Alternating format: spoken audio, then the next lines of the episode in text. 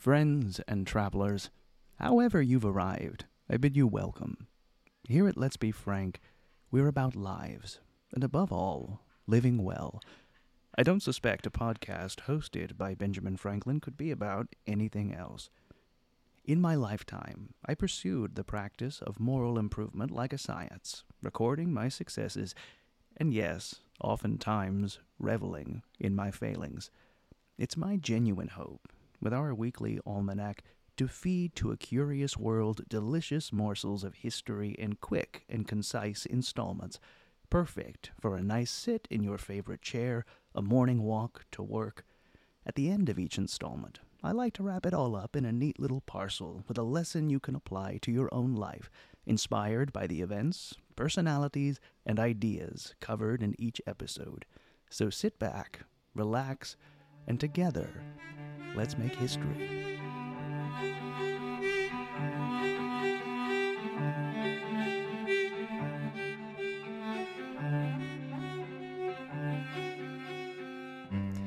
Greetings and salutations, dear listener. Welcome to another installment of Let's Be Frank, an auditory almanac for the curious mind with me, your faithful friend and host, Dr. Benjamin Franklin, printer. A special thank you to the members of our Patreon junto who came out to this November's Coffee House Q&A with co-creator of Let's Be Frank, Master Brian Austin. A reminder to all of our listeners that these Q&As happen once a month and are available for members of the Penny Philosopher tier and up of our Patreon. Love the wit and wisdom of Let's Be Frank? Join our Patreon junto today and help us make history come alive. That's all the announcements we have for today, so let's rush quickly into today's installment. For purposes of good order, this podcast is composed of several sources associated with Ben Franklin's life, knit together to collect it all into one narrative on a cohesive theme. Today's episode is the second part of our interview with Mistress Megan Cantwell, an apprentice silversmith with the Colonial Williamsburg Foundation. Last week, we discussed women in trades and the ancient art of silversmithing. We're going to pick up the interview where we left off, but first, to reacquaint ourselves with Mistress Cantwell. An unrepentant nerd, Megan is an apprentice historic silversmith and small business owner. When she's not at heavy metal shows, she's playing video games, mainly Zelda or The Witcher 3, marathoning the Lord of the Rings trilogy, making silver jewelry, baking crazy cakes, spoiling her ridiculous cat, or feeding the local crows. Uh, there's a great amount of that biography, madam, that I do not understand, but I do relate to feeding crows. All the same, we welcome you back to Let's Be Frank, and we're excited to continue the conversation. Madam Cantwell, last week we spoke predominantly about the history of the trade of silversmithing, uh, particularly the history of women in trades, uh, their role in society. This week, I thought we would focus a little bit more on the 21st century, uh, particularly your experience. Now, what is it like to explore history this way? The world is filled with people who choose to explore the past with ink, letters, and books. What is it like exploring the past with hammers and silver? What is it about it that surprised you most? Um, mostly it just comes down to I had never worked with metal before. My background is in uh, 2D and 3D animation, experimental sound design, and video. Uh, so physically working with the material is really nice, but I wasn't expecting how easily silver would move. Uh, it's the second most malleable metal. Gold is the first. We work both uh, as silversmiths. If you can do one or the other, mm, you'll work them. Uh, but it's just surprising how it wants to move, how you can manipulate it. Uh, you still, of course, need hammers and things, but uh, it's just a lot of fun to get it to take its place where you want it to be.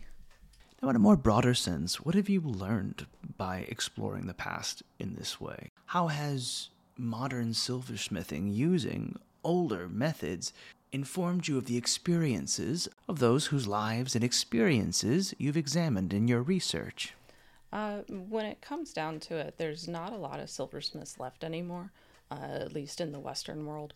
Uh, you still see a lot of these practices being practiced in places like India, uh, still to this day, uh, oftentimes with the same tools and uh, somewhat similar techniques. But what surprised me most is uh, how people assume that silversmithing is just jewelry. Uh, there are different subsets to silversmithing. raising hollowware technically is what a silversmith does is you're using a hammer as your primary tool to shape that material. Jeweler can be argued to be a separate trade. Mm. uh, you're setting stones you're working with smaller pieces. It's not so much hammering uh, so it's often a subset of silversmithing. Uh, in my work in my apprenticeship i have to learn to do more than any one silversmith of the 18th century would have known. So from small works uh, the jewelry pieces all the way up to large works like monteiths and punch bowls. Uh, but oftentimes people are surprised that uh, it's not just jewelry that a silversmith makes. Now, in all of your workings, is there one object that sticks out to you as a as a favorite or a, a challenging piece that you worked on? Do, do you have an all time favorite object that you've made? Uh, so far, it's uh, a fish trowel. So I haven't finished it yet. It's getting very close, but it's a serving utensil for fried or poached fish. It looks like a giant cake server. Uh, so a big triangle, and it has a lot of designs uh, pierced into it. So drilling holes, feeding a saw blade through the hole, and then cutting it out. Uh, saw piercing is one of my favorite techniques, and many jewelers and many silversmiths today still actually do this the same way. Same jeweler saw, even that was invented in the early 1700s, has not changed. It's on everyone's bench. Uh, so that's one of my favorite things. Uh, it's basically, yeah, just a fancy uh, cake server looking thing. Uh, but it's getting close to being done. And hopefully, I'll have uh, another project on the works after that. Mistress Cantwell did provide an image of the project she's working on. We've taken the liberty of sharing it on our Patreon page as a special extra for the members of our Patreon junto. Now, Madam Cantwell, what is it like being a tradesperson and artisan in the 21st century?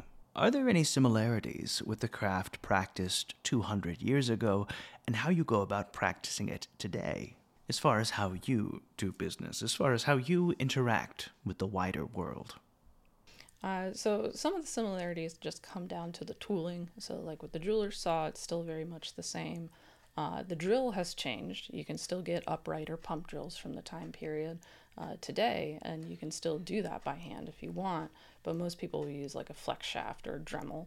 Uh, but the actual act of hand cutting it out is still very much the same uh, raising the act of hammering up uh, items has changed, and that changed actually in the very early 1800s. So it used to be for basically thousands of years, you'd start with a flat disc of silver, hold it at different angles against your anvil, and hammering in a circle starting from the center and moving to the edge. You would do that repeatedly, and it would take a flat 2D piece and raise it eventually up and into a 3D form sort of like watching a potter throw clay on a wheel. They gather their hands together, they gather the clay and move it into shape. We do that with a hammer. Uh, but that was replaced in the early 1800s with spinning on a metal lathe. Uh, up until that point, lathes weren't powerful enough to shape metal, but in the early 1800s, they were. I'm not sure the exact date that one is patented. I think it's 1833, either in England or America. I think it's England and that's still how it's made today. So if you get a piece of modernly made hollowware, it's actually spun as a disc on an industrial lathe, and you're using tools to push it against a wooden form. So it's still that same spinning, but because you're not wasting a bunch of time where the hammer's not actually touching the tool, it gets done incredibly quickly and therefore cheaper. So most people today don't hand raise all that much. Now, where could our listeners go to find you, uh, as well as some of the things that you make? So I do have uh, Instagram under Zelda Sigrun, and I also have an Etsy page. Uh, I have my own small business that I just started called the Lady of the Lake Silver. Uh, and I do work for the Colonial Williamsburg Foundation at the sign of the Golden Ball, uh, James Craig Silversmith shop. Fascinating. Uh, are there any books that you recommend? Uh, should anyone wish to, to learn more about 18th century trades, women in trades, or just uh, women in the past? Uh, so there's a couple of books out there. One that I just really enjoy just for fun is Death by Petticoat, which kind of uh, busts a lot of myths of the time period. But in terms of actually silversmithing, um, when it comes down to learning more about the trade itself as it's practiced today and ways that haven't really changed. One of the books, when it comes down to actually making uh, pieces and is relevant today and was written modernly, is The Complete Metalsmith by Tim McCreight. Hope I'm pronouncing that right. Uh, there's a lot of information in there that is applicable to both 18th century and modern practices of the trade because the metal itself doesn't really change. uh, but there's a solid amount of information in there. Uh, and oftentimes, I believe if you're taking a college class, this will be reading. Uh, and one book that I've been reading through right now, which deals more with the 18th century, is uh, Women Silversmiths. And basically, it's 1685 to 1845. Uh, Philippa Glanville, I believe, is the author of this book. Uh, yes, and it has a huge wealth of information, and it goes into a lot of the, the guild records and all of this, because one of the things I very often get modernly, uh, whether it's when I'm at my job or my own time at home, uh, posting, is women didn't do this trade. And there's verifiable evidence all over that women are in this trade. Not as much as men, but they are. And this book is a great jumping off point for finding out more about specific women that are registered in the Guildhall in England. Of course. Uh, now, the final question I have is one that I ask all of my guests. What is it about studying history that sets you on fire? I've always liked to learn how to make things. Uh, so that was my initial draw in into the, the trade, into starting an apprenticeship here. Uh, but as I've worked uh, and learned more, it's been finding out about the stories of people who were underrepresented in history because we all know the great names of people like Washington and Jefferson because a lot of their works survive, a lot of their diaries, a lot of their writings, uh, they're talked about most often, but it's the average everyday people, the working poor, and then the middle class who aren't talked about very often. So finding out their stories uh, is incredibly interesting to me because poor people have had to work throughout human history no matter where you are. The poorer you are, the more likely it is you have to work.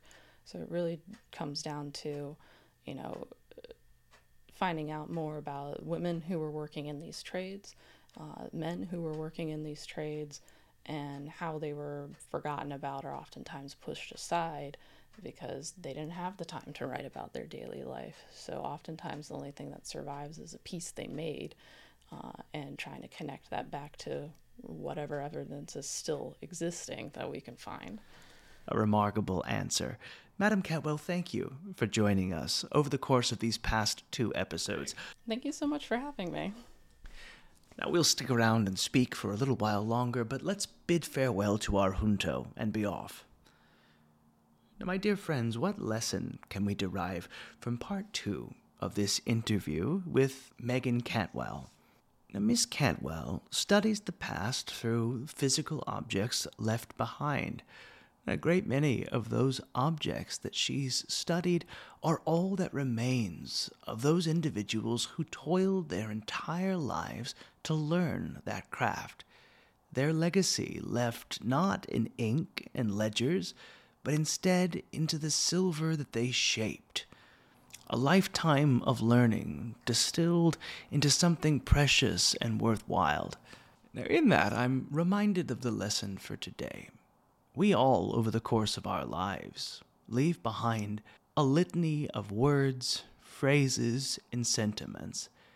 And yet, at day's close, it is our actions that are the true product of our worth and measure of our worthiness. We may not all leave behind items of silver, but those acts of virtue that we pour into each other's life are treasures all the same. So, the lesson for today, my beloved Junto, is that well done is better than well said. That's all for today's installment. Would that we had more hours in the day, but as always, we have nothing but time between us. Resource materials and images from this week's episode can be found in the journal section at www.bfranklinlive.com. If you like the show, subscribe and stay up to date with all the latest gossip and news, and do me the kindness of leaving a review. You can follow us on Facebook at Let's Be Frank and Instagram at B Franklin Live. And finally, dear listener, spread the word. Tell your family, tell your neighbors, tell your horse, I don't care. Let's make our intellectual junto grow. And now, dear listeners, our time together must come to an end. Fare thee well, and always remember when you're good to others, you are best to yourself. Until we meet again, I remain your humble and obedient servant, Dr. Benjamin Franklin, printer. Stay curious, my friends.